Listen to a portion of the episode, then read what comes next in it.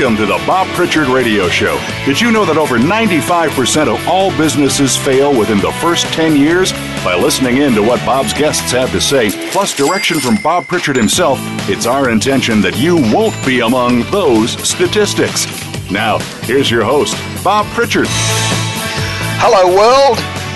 Welcome to the Bob Pritchard Radio Show on Voice America Business Channel.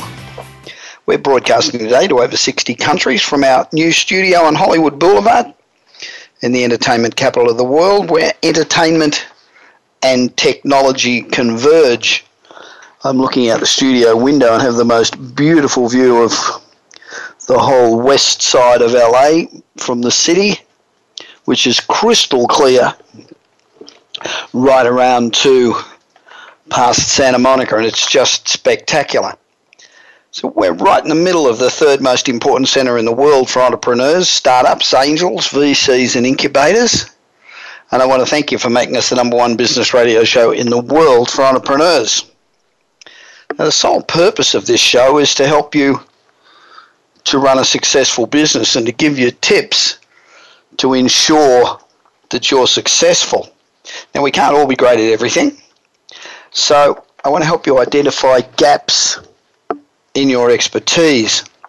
I'd also like to thank Ken Rutkowski, who is the, if you don't know Ken, Ken is the absolute doyen of business in the United States. And I want to thank him for having me on his radio show, Business Rock Stars, the other day. Um, we are doing well with this show, but Ken is on over 150 stations every single day across America, reaching something like 36 million people. So um, Ken's the king of the kids. And Business Rockstar is incredibly informative, and anybody in business should certainly not miss it. Well, you shouldn't miss this one either, but you should, certainly shouldn't miss Ken's show.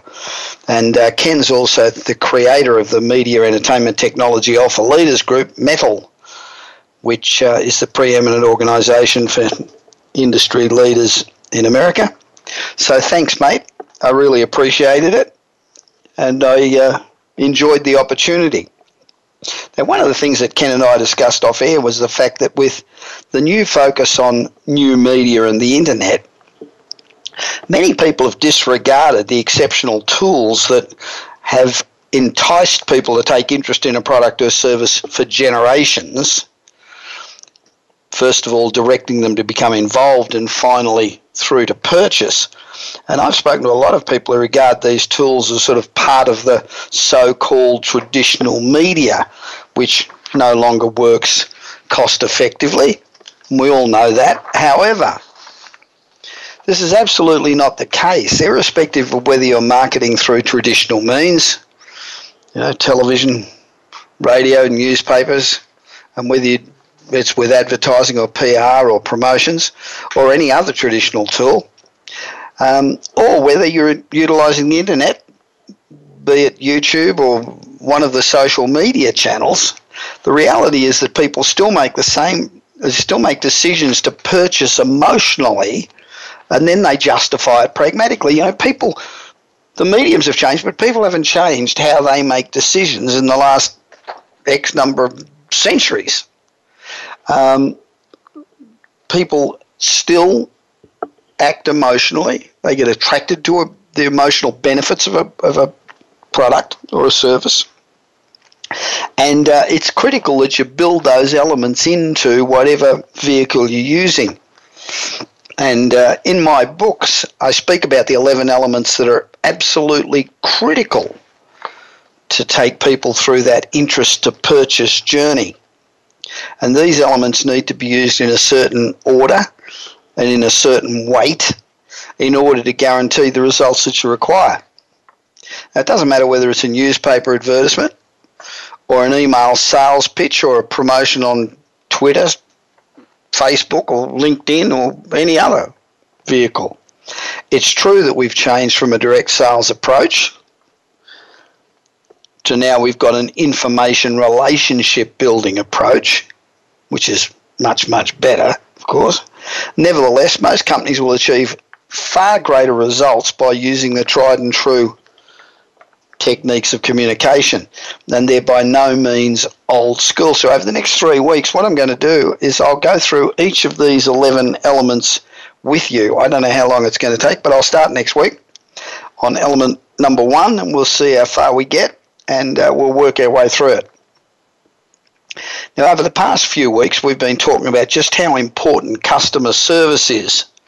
And whether you're in a online business or whether you're bricks and mortar, great customer service will make more difference to your revenue, profits, repeat sales, word of mouth, and return on investment than any other action that you take, including releasing new products or advertising, doesn't matter what it is, you'll get far better results from customer service. And uh, we work with America's leading customer service strategist, John Tschohl. And uh, John's the president of the Service Quality Institute in Minneapolis. So I just want to run through some of the comments that John made this week, interspersed with some of my own observations. So John and I both enjoy meeting and helping people.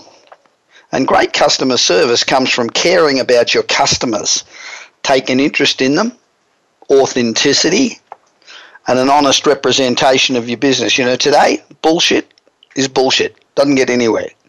So, this enables you to build a genuine relationship with your customers.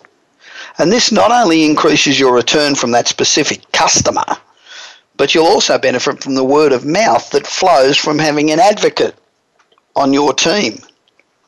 And the keys to delivering great customer service are firstly, be genuinely interested in your customer and you'll build rapport. You should focus on finding something in common. Make friends with them first before you try to sell them stuff. You know, your goal is to make customers feel that you're someone they can trust someone they can believe in, and finally, someone they can do business with. Secondly, learn to ask questions that uncover issues or challenges that they're facing.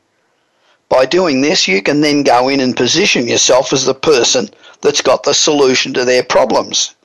You become a hero in their mind. They will recommend you, they will buy off you, they will love you forever. Thirdly, you're born with two ears and one mouth for a good reason. You should listen twice as much as you talk. You should ask questions, listen intently, and don't interrupt. You need to pay attention to what is important to your customer. Now, this is pretty difficult for most salespeople because they're trying to think of whatever they're going to say to counteract the argument that the customer just put forward. But you must learn to be silent. Give your customer time to finish before you jump in with whatever the next thought you have is. Your silence, you know, it's an opportunity to listen not only for words and ideas, but for feelings and to listen to what people are actually saying. A lot of people will say something. Don't listen to the words, listen to what the words mean because you know as we know words can be interpreted a whole bunch of different ways and you can find yourself deeply in the shit without doing anything wrong. And as you listen to people look for opportunities to ask questions based on what you hear. You should never be so focused on what you're going to say next that you forget to listen. It's well worth the time it takes to listen because listening multiplies the value of the information that you receive. And you also gain a reputation for courtesy and showing concerns for others. And these are both very positive traits for success. Now, point number five is that you should tune into their problems and their issues. Think about how your product or your service can provide a solution to their issues. And if you're unable to, try and think of someone that can help them. You know, is there anyone that you can refer them to? If you can help a person in any way, you've just started a great new relationship. Now, point number six is that you should avoid wandering and scanning with your eyes. You know, if you're talking to somebody stare in those peepers. Don't go glancing all around the room to find your next mark or to find some way of getting out of talking to this person. Your goal is one on one attention.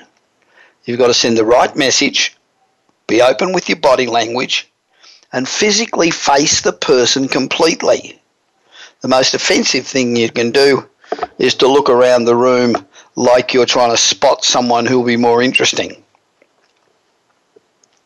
Now, people refer business to people that they know, people that they like, and people that they trust. Think about when you needed a service provider. Chances are that you ask friends who they'd recommend if you didn't know someone yourself. Or you went somewhere like, I don't know, Angie's List and studied a number of recommendations from people like yourself. In business, it pays to know as many people as possible who will give your name if if you if if people ask who do you know that's good at whatever they say oh Bob Pritchard he's fantastic he's helpful he, he knows lots of people who'll help you um, it pays to know as many people as possible give you that sort of recommendation and you know, customer service is defined by maintaining old customers, attracting new customers, and leaving all of your customers with a great impression of your company and yourself because that encourages them to do business with you again. When dealing with customers, you know, you should always be thoughtful, be courteous, deal with integrity, be helpful and efficient, and be have friendly and be friendly and knowledgeable, and always deal with people professionally. It's also really interesting, I reckon, that um, most companies believe that they give good customer service. We go in and talk to companies all the time that have got problems, and we say, How's your customer service? And they say, It's great. Our customer service is fantastic. That's one thing we really focus on. And then you go and talk to the clients, and the clients go, their customer service, you know, it, it's okay, but it, you know, it really sucks when you try to get more detail or whatever, whatever. I reckon nine out of ten companies think they give good customer service, and nine out of ten of their um, customers say that they suck. So um, the goal has to be to deliver a great deal more than the customer is either entitled to or expects. Because good service no longer gets you in the game. Only exceptional service will create loyal customers.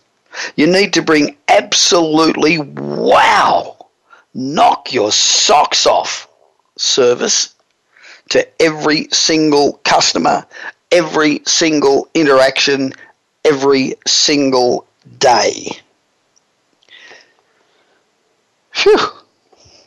Now, also remember that companies whose mission is to make money almost always fail. You know, the aim of the Disney company is to make people happy. It's the happiest place on earth. Boeing wants to push the leading edge of, of aviation, taking on huge challenges, doing what others can't do. 3M is seeking to solve unsolved problems innovatively. Now, you'll note that not one of these mission statements is about making money. Because if you do things right and run a successful business, profits are the reward. They come with success. Now, you are a member of the American Institute for Sales, Marketing and Management? It's the premier organization for business in the US. And if you're serious about improving your skill level, accessing the wealth of information and the um, experts that are involved with AISMM, and you want to improve your status and your network, you should go ahead. You should join right now. Don't fart around. Go and join. Go to AISMM and join now. Now, my um, my guest today is Sam Morris. Sam's an incredible guy. He's got a personality that won't quit. I don't know a single person, never met a single person that doesn't love him and think he's just the ant's pants as a guy. And uh, he's a terrific guy. He's just really cool. And he's the founder of Zen Warrior Training. You know, in 1999, just after leading a bicycle trip for nine teenagers across the United States, Sam was in a car accident and it was caused by a drunk driver and left him paralyzed from the waist down. So Sam created a series. I mean, he's just such an extraordinarily motivated guy. I mean, if it happened to me, I, I don't know what I'd do. I'd be beside myself. But he's created a s- series of mental and physical training that just seems to continually give him more vitality and clarity than he had before his injury. Sam is one extraordinary guy. And uh, you'll find out what I mean when I come back with Sam immediately after this break on the Voice America Business Channel.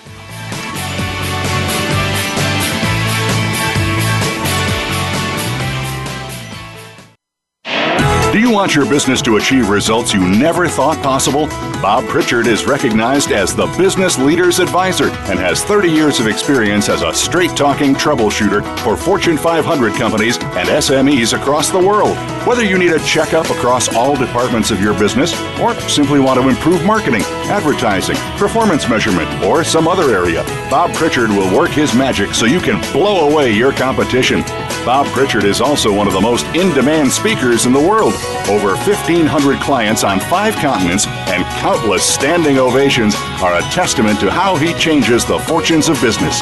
Pick up Bob's new book, Kick Ass Business and Marketing Secrets, at your nearest bookstore or visit Bob's website at www.bobpritchard.com. Remember, if you want to be successful, call Bob Pritchard now. Worldwide phone numbers and more information can be found at bobpritchard.com.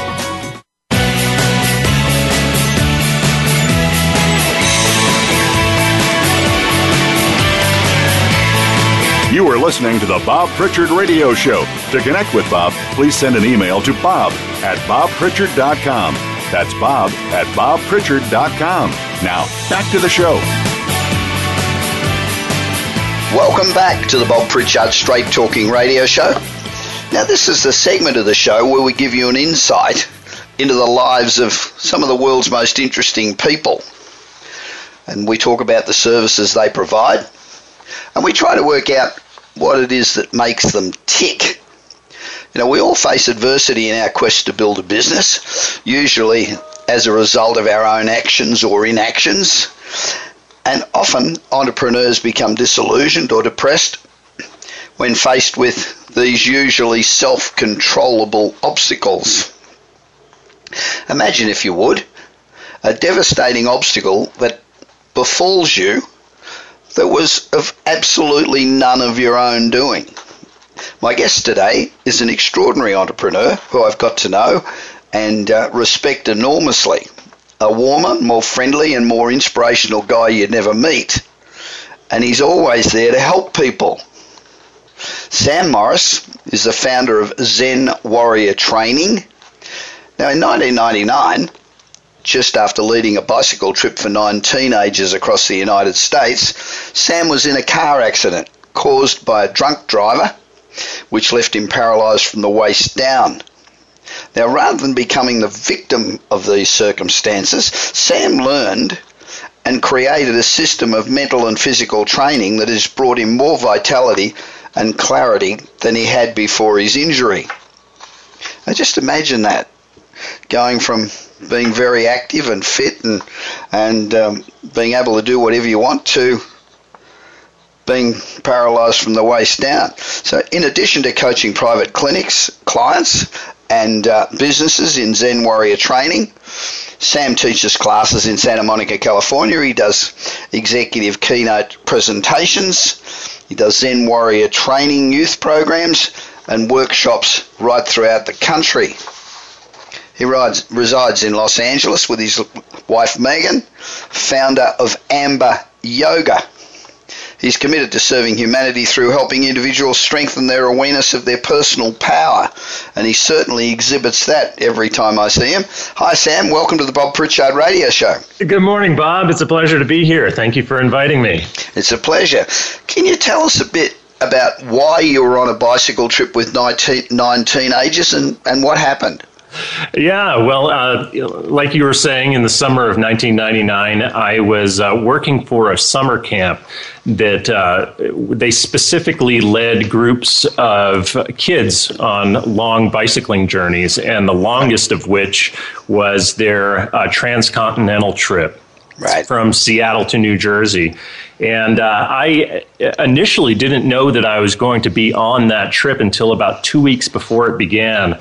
And the director of the camp said, uh, said, Hey, Sam, I only have one leader for the transcontinental trip and I need two.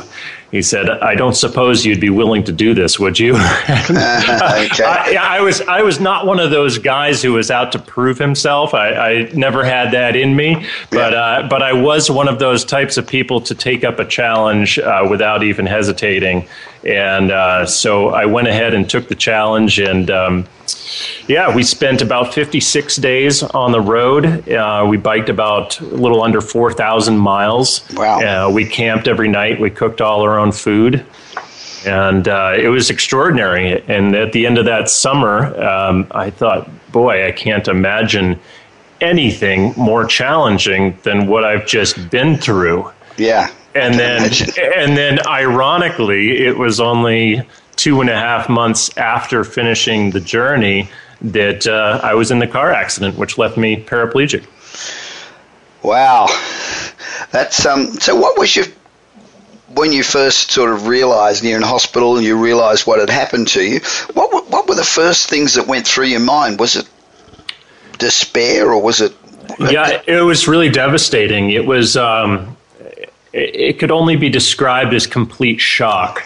Um, sure. I, I went from being a very uh, vital, um, very empowered individual, very happy. I mean, I was creating my happiness in every moment, and I knew that that was the only way to be happy was to create my own happiness.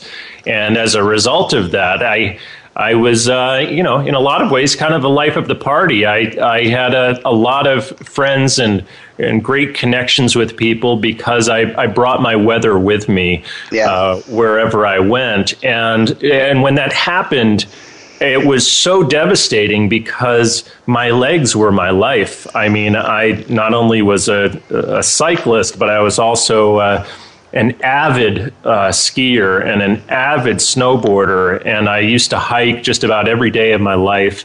And these types of things were just a natural part of my life that I did all the time.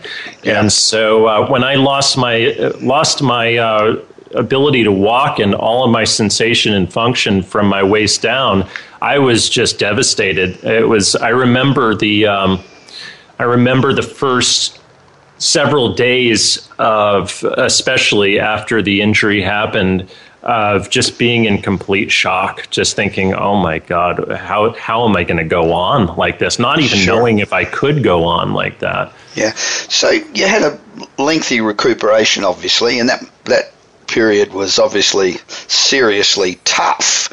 So as as you progressed, you instead of becoming more and more depressed and feel sorry for yourself, which I guess would be the normal reaction, at some point you determined that this injury wasn't going to stop you and you determined that Zen Warrior was your way forward.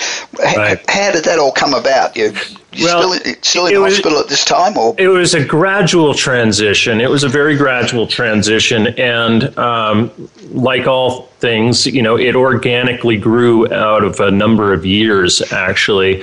And uh, for a long time, I had no idea that I was going to be doing this type of work.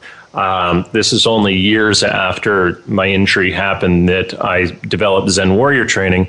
But I did right away, I took the attitude of, okay, you know, this is it's heavy and once the once the shock was over i thought okay i'm going to take this on and i'm not going to let this get me down and i'm going to move through this i'm going to build my life i'm going to put my life back together. Now that being said i got derailed a number of times over the following years because as a result of uh, paraplegia sometimes people have um, what are what are very similar to bed sores, uh, pressure yeah. sores um, from sitting in a wheelchair. Sure. That happened to me a number of times, and over the course of several years, I ended up spending over two years total lying flat on my back in hospitals and not able to even sit up to eat. And so that was that was by far the most challenging part of uh, the injury for me. Was not the injury itself but the hospitalizations from pressure sores by far the most challenging part of the injury. And so but despite that I, I used those experiences to cultivate an awareness of myself in the present moment. And and in the in the midst of those challenges, the silver lining was that I was developing this sort of resilient mindset that was would have been really hard to to cultivate otherwise. And so, um, while it wasn't easy, I was getting training in what would what would become uh, a big part of Zen warrior training down the road. Right. Uh, in terms of just learning how to witness my experience, but not fall into a state of victimhood while going through these intense feelings and intense thoughts about hopelessness and everything else. It takes a very unique individual, I reckon, to be able to do that, and you must be one in one in tens of thousands um, of paraplegic probably who are able to do that. I, a good friend of mine is um, a fellow named W. Mitchell, mm-hmm. who um, went through, he, he was a, a, big mayor in Colorado, and he went through a horrendous um, accident on his bike. And uh, his attitude is that, you know, I used to be able to do 10,000 things. Now I can only do 9,999.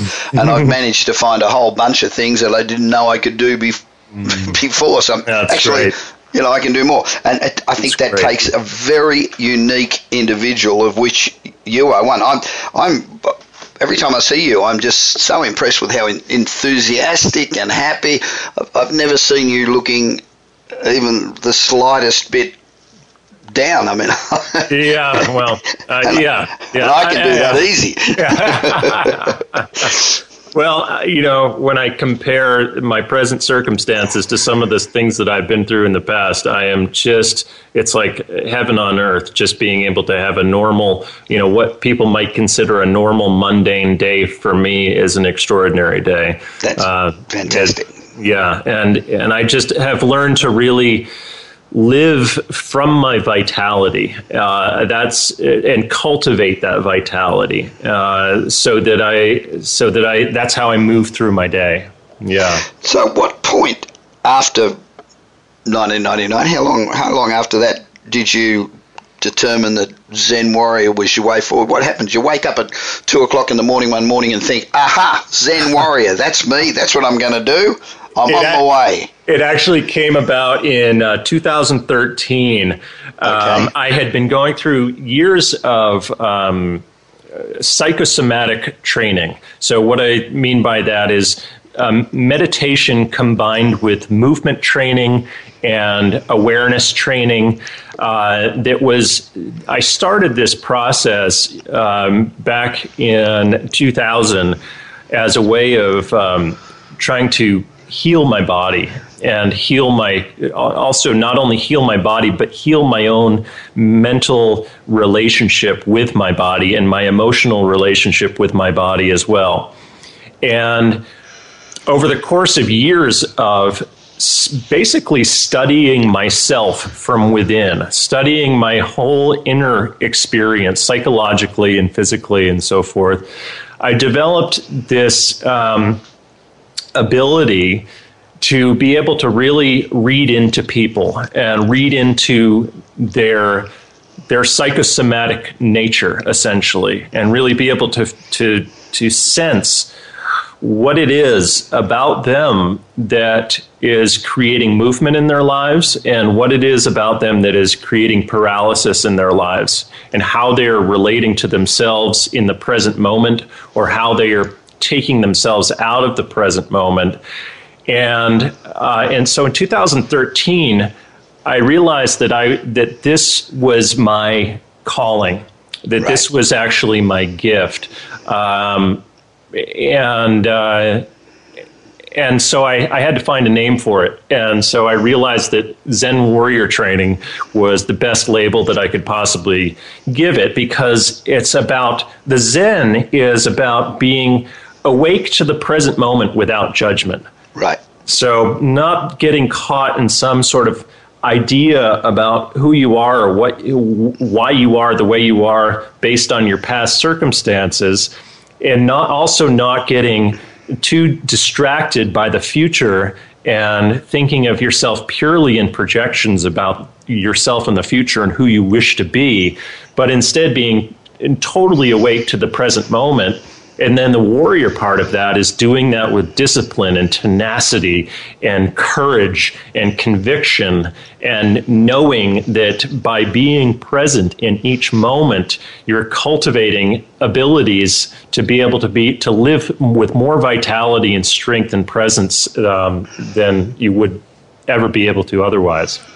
Well, next time I speak to you, I'm going to have to be careful what I say and my attitude. I don't want you reading too much into me. You, you might find a whole bunch of things that I, I, I try to hide. Well, I, I, you know, I, I am, uh, I, I, I, I, know you're just trying to be funny, but, but I really, I'm not, I, when, when, when, I, I'm really, you know, when I look into people, I'm always looking at potential, and I'm looking at really that that part of them that has just extraordinary inner strength. And that's what I identify in people.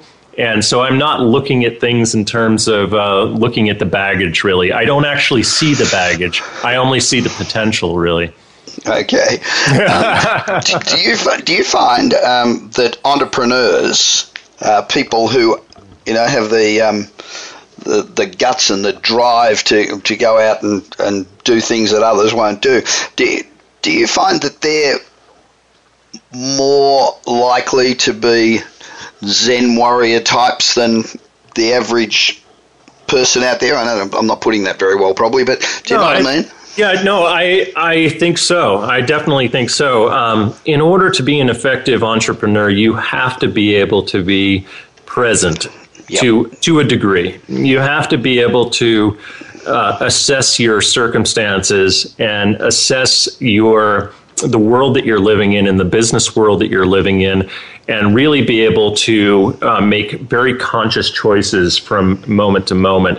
So it really requires that type of presence. Now, where entrepreneurs sometimes get, I think, a little bit hung up is uh, projecting about the future, uh, having having the mindset be wrapped up in concerns about the future that then can sometimes create a certain amount of anxiety uh, that pre- prevents them from being able to fully embrace the present moment.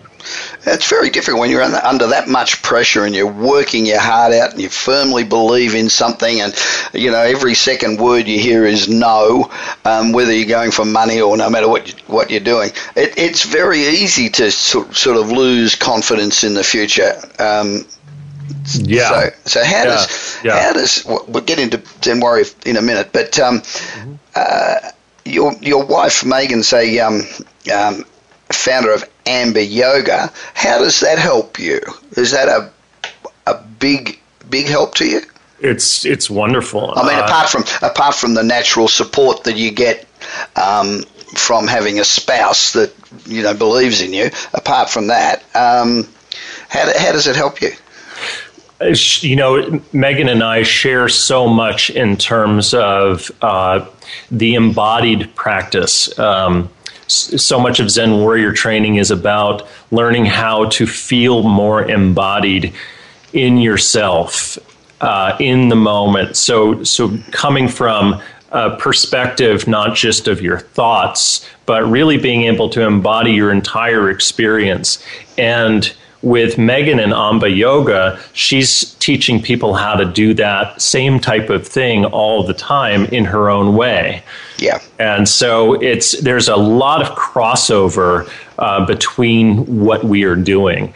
And, and we are always learning from each other. Uh, we're always really advocating for each other's lives. Uh, and so it's, it's a really it's a great partnership. And we have very different skill sets, which complement each other. Yeah. And so we're constantly learning from each other in that regard as well. That's wonderful. Okay, let's get to the nitty gritty. Mm-hmm. What is Zen Warrior training and how does it help people? Well, I, like come, a, I come along to you, there, what happens to me? Well, like, like, I said, it's it's really about learning how to fully embrace the present moment exactly as it is. And what I mean by that is being able to come come from a an, an angle and perspective where I'm not trying to push away anything. I'm fully embracing the challenge just as much as I am the movement in the moment.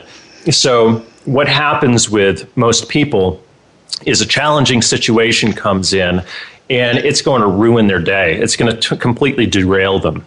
Right. Uh, because what's going to happen is they're going to get caught up at the uh, ex- experiencing the feeling of, I don't want to be experiencing this right now. This is messing with my day. This is messing with my life. And it's going to create a sense of worry and a sense of pressure. And basically, people are, are, are people tend to do one of two things fight or flight. They'll yep. go into reaction to what's happening to them in the moment. Well, with Zen warrior training, part of what I teach is how to actually not go into reaction, but to go into response. And what that involves is learning how to sense the feeling that you dislike right. and not react to it and stay fully present and notice that that feeling is occurring and notice the associated thoughts that come along with that feeling but rather than react to it, actually use that as an experience to to actually learn how to digest that feeling, digest those thoughts, and then respond in a really conscious manner that creates movement and momentum in your life, in your business, in whatever circumstances you're experiencing, rather than paralyzing the person and holding them back. And so essentially it's it's it's a, a, training to put you in more of a flow state where you are constantly responding to what is present without judgment rather than uh, experiencing ups, downs, highs, lows, reactions, that type of thing. So it's about staying learning how to stay very steady and progressive in every aspect of life, whether that's in relationships, uh, whether that's in your work, whether that's in your own physical presence. So that's that's how I train people. So if I if I'm experiencing something that upsets me, some a hiccup in the road, mm-hmm. um, I was just trying to think: is is that is your reaction to that conscious or or driven by your subconscious? Which, which is it? It is driven by the subconscious, and uh, and what happens is these these circumstances are as they are. We can't control the nature of reality, obviously. Things are constantly in flux. We never know quite what's going to be happening. We never know if you're going to get a flat tire on the freeway heading to work or, you know, if someone is going to you know have some kind of emotional reaction that totally throws you off and the thing that you were trying the project that you're working on gets derailed or whatever. These things are beyond our control. And but when these things happen to us the tendency is to have a feeling uh, that one dislikes that that feeling creates worry or anxiety or frustration or anger. And then the tendency is to, to then respond or react to this feeling because you're trying to basically blow off the steam about it and yeah. and uh, and not have to fully feel what there is to feel. But essentially, that feeling starts as just a physical feeling. It's not some, it's, and and when it's happening at a at a, uh, when it first happens, it's happening just you're you're having body sensations essentially. You're having feelings in your body that you dislike because it feels that something is out of whack, out of harmony in your body, and you can't just simply enjoy your day and be as productive as, as you wished. Now, the unconscious behavior is to react to that feeling and then uh, either blame someone or get all, all, out of whack or or whatever whatever it is blame the circumstances and basically to not take accountability for what has happened. Yep. and and by accountability I don't necessarily mean responsibility part, partly responsibility but but more just accounting for what has occurred. So so rather than account for what has occurred and then take a take the next logical step the tendency is to get all thrown off. So that is an unconscious reaction. That is a that is something where we respond or we react without creating a conscious knowing of what we are doing and the implications of our reaction. Yeah. now the alternative uh, that i work with people on which is one of the things that I work with. There's many things that we work with with Zen Warrior training, but the alternative is to notice that and then learn how to observe the feeling without reacting to it. Observe that and then neutralizing the feeling. Now, once the feeling is neutralized, and once you observe the feeling and observe your thoughts and all of the stuff, all, observe the tendency to want to fight or flight, but not actually fight or flight, but just stay focused, stay present, just cool down, ground your body, ground your breath, everything else that needs to be done to be able to actually digest that feeling, then you can take an appropriate response, which will actually build you and build the situation, build your circumstances, as opposed to tear you down. Okay, so I'm I'm sitting out there, I'm listening to this show, and I'm thinking, yeah, I I could really do with some of this training because you know lots of things go wrong, lots of things upset me. I react in a certain way, it depresses me, then that carries on for a bit. So so I think I'm going to try this Zen Warrior training. So I, I phone you up in Santa Monica mm-hmm. or where, wherever, and I say, okay, I want to start. Mm-hmm. What do I do? How often do I have to go? Do I train simply with you? Do I need to spend hours every day at training at home, or how, how does it how does it all come together? Well, the, the more the better, first of all. The more you can work on training your own psychology and training your own body to be able to respond rather, rather than react, first of all, the more the better. I do this for myself all the time. This is how I orient towards life. Now, that being said, in order to work with me, there are a few different options. There's working with me privately. Uh, there are workshops that I hold here in LA.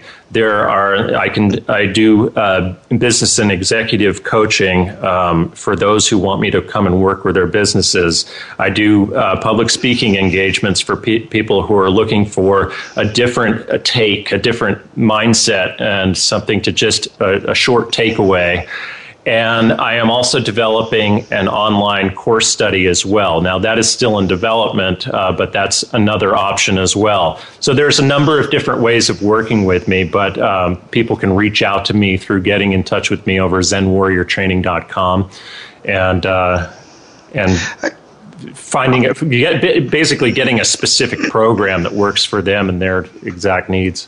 Now, I've spent you know a lot of years um, on an emotional roller coaster that is being an entrepreneur. Mm-hmm. Um, I would think that I would need because my brain and I'm used to reacting in a certain way. Mm-hmm. Um, and you know, I'm one of those people who get highs and lows. I'm either on top of the world and feel like I've just had a great snort of heroin, or I feel like I've just had 53 beers and I'm really depressed. You know, um, so don't I need to spend um, considerable time with you. My my wife's sitting here shaking her head, saying, "Why the hell are you saying that?" Uh, it was the only example I could think of of real highs and real lows. I you know, it. I'm one of those people that does experience real highs and real lows. So don't I need to spend um, time with you just to teach me well, how, that, how not to do that? That's the that's the optimal the optimal situation is uh, I work with people privately 60 to 90 minutes per week. I give them homework assignments that help them to learn how to learn the techniques of meditation, learn the techniques of focused breathing techniques, uh, learn basically the system in a way where you can truly embody it and on a regular basis so that you can ingrain entirely new habits. This is all about learning how to dissolve old habits completely so that you can fully be in the present. And you know, I in an ideal situation, I would be able to work with you know tons of clients on a private uh, basis. Now, as it stands, I'm only able to work with so many private clients sure. on a private basis, and that's why I'm working on developing the uh, the online study program. Um, but getting the training to be able to put that into use so that you're learning how to actually just sit with yourself on a regular basis. And I know a lot of entrepreneurs are out there going, sit with myself. Hell no, I've got way too, way too much to do. There's no way I can just sit with myself. Yeah, but exactly. I, I have to tell you, this is this is one of the most useful things you can possibly do for to build your business. It is to to actually truly take yourself out of thinking and into simply being on a regular basis puts you in a mindset that is so much healthier. This is why mindfulness is now becoming such a big thing in the corporate world because of this exact thing. People are realizing I can't go on stressing myself out and I can't go on stressing out my employees. I we have to learn something new because this old paradigm is no longer functional. And I know that people can be far more creative and far more vital if they learn how to turn off their thinking minds and then use their thoughts to be able to back up their vitality and back up their direction rather than get in their own way. We are running really short of time, but what are the most important principles that you've learned to live by? Well, first of all, like we've been saying, being in the now moment is one of the most important principles that I live by. I am constantly training my mind to further degrees of presence. So being present is one thing, but I know that the day I die, I'll still be training in this. This is training to be more and more and more present on a regular moment by moment basis so that I can fully embody myself and not get caught up in anything that gets in my way. So that's that's one of the primary principles. Now, I would I have a number of other principles that are sort of subcategories to presence as well. Um, being fully accountable for your experience. Right. Perseverance. Yep. Treating life as an adventure. True. That is really key. Yeah, I agree. Yeah. So Uh, it, what tends to happen when we go into reaction is suddenly life becomes an ordeal. And it's no, no longer just this situation that we're experiencing. Our minds, because they're not able to filter out our experience of one thing from the rest of our lives, the tendency is to go, oh, everything's an ordeal. My whole life is an ordeal. Well, that's a really negative way of experiencing yourself that will True. just lead to a, a, drain of vitality and a lack of presence. Sam, uh, yeah, you are really an extraordinary human being. I really admire your Thank tenacity. You, and Thank you. What I what I like about you, you're the happiest little character I've ever met in my life. You've got you've got this bouncy, bubbly, happy, um, very positive and quite forceful presence about you, and uh, I really admire that. So Thanks, thank Bob. you. Thank, Thank you. you. very much for speaking with me on the Bob Pritchard Radio Show. Now, if you'd like to know more about Sam Morris, simply Google Zen Warrior Training. That's Z E N Warrior, W A R R I O R, training.com. And uh, it would be well worth your while. I, I, believe it'd be a great experience. And I'll be back with more of the Bob Pritchard Radio Show on Voice America Business after this short break.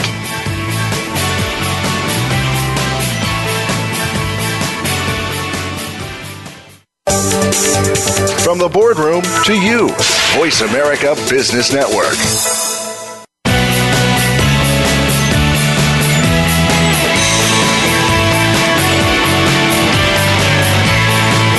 Listening to the Bob Pritchard Radio Show. To connect with Bob, please send an email to bob at bobpritchard.com. That's bob at bobpritchard.com. Now, back to the show.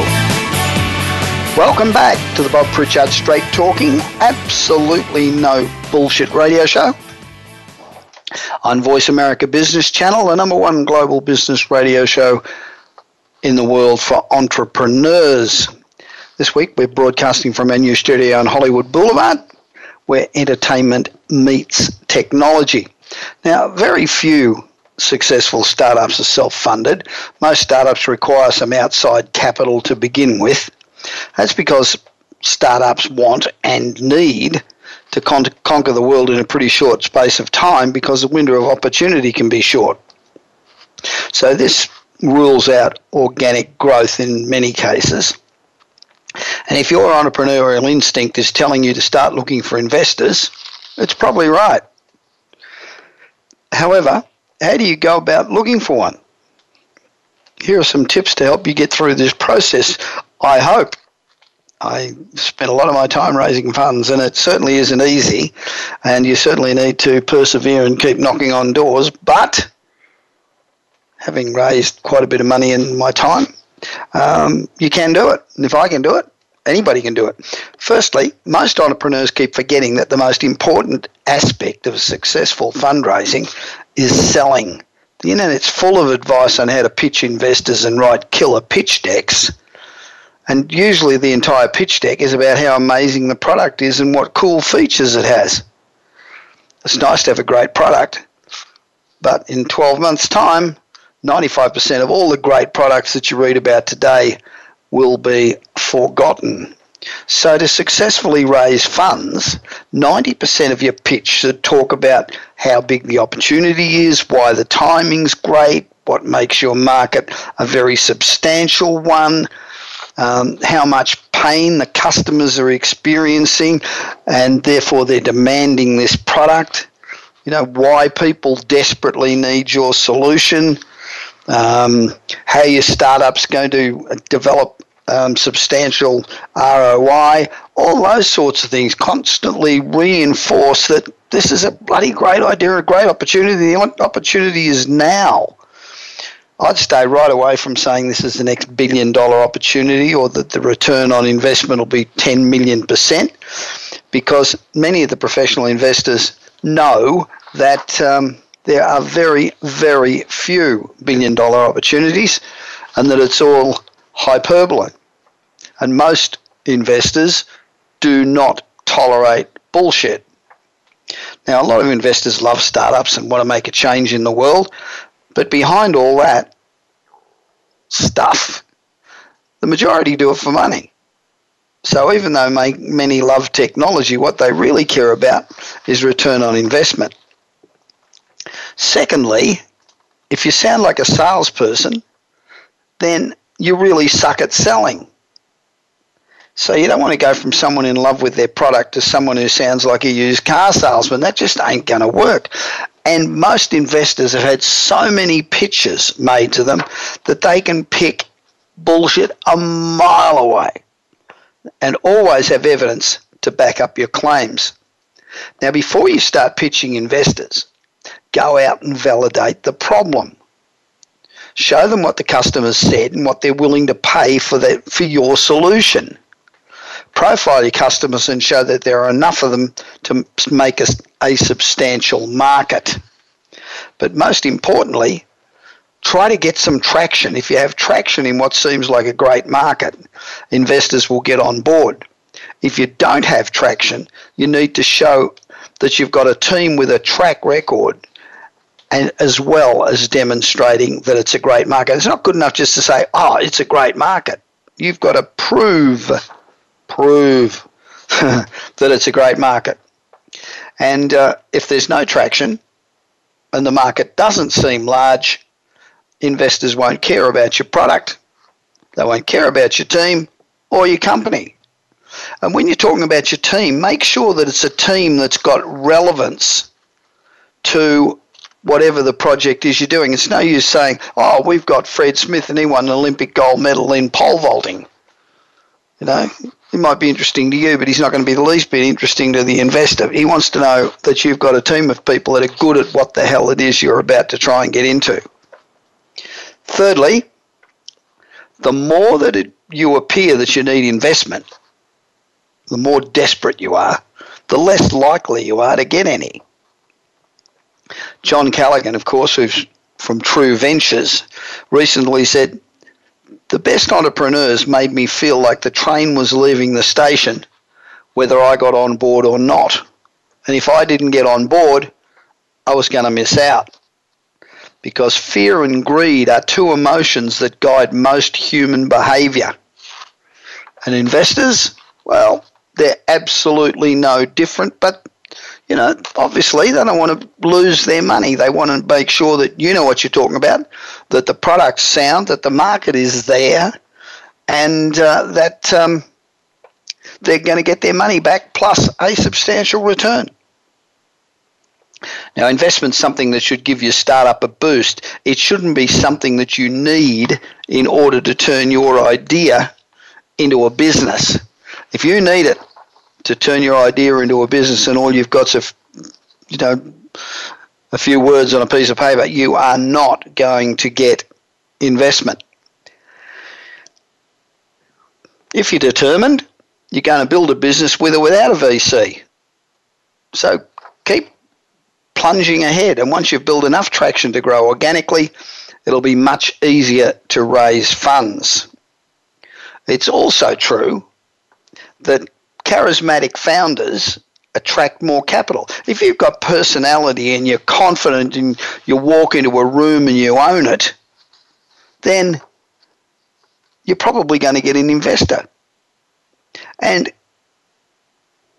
looking like you're going to make it happen either way and taking steps towards it will make your actions, words, and thoughts align when you pitch.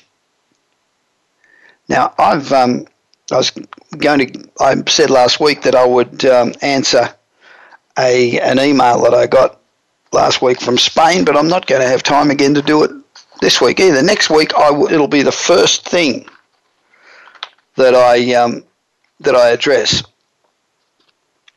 Um, so send in your questions. Email me at bobpritchard email me at bob at bobpritchard.com. Go to my website, bobpritchard.com. And uh, in the meanwhile, remember if you're not really pushing the envelope and you're not really living right on that edge and really going for it, then you're taking up too much space. So get out of the road and let somebody else that really wants to succeed get on past. You know, it's easier and much more rewarding to do the impossible than it is to do the ordinary. This is Bob Pritchard, and I look forward to your company again next week when I will broadcast from our new studio on Hollywood Boulevard, where entertainment meets technology. You've been listening to the Bob Pritchard Radio Show. Please join us again next Tuesday at 8 p.m. Eastern Time, 5 p.m. Pacific Time on the Voice America Business Channel. Until then, enjoy another week of success in your business and your life.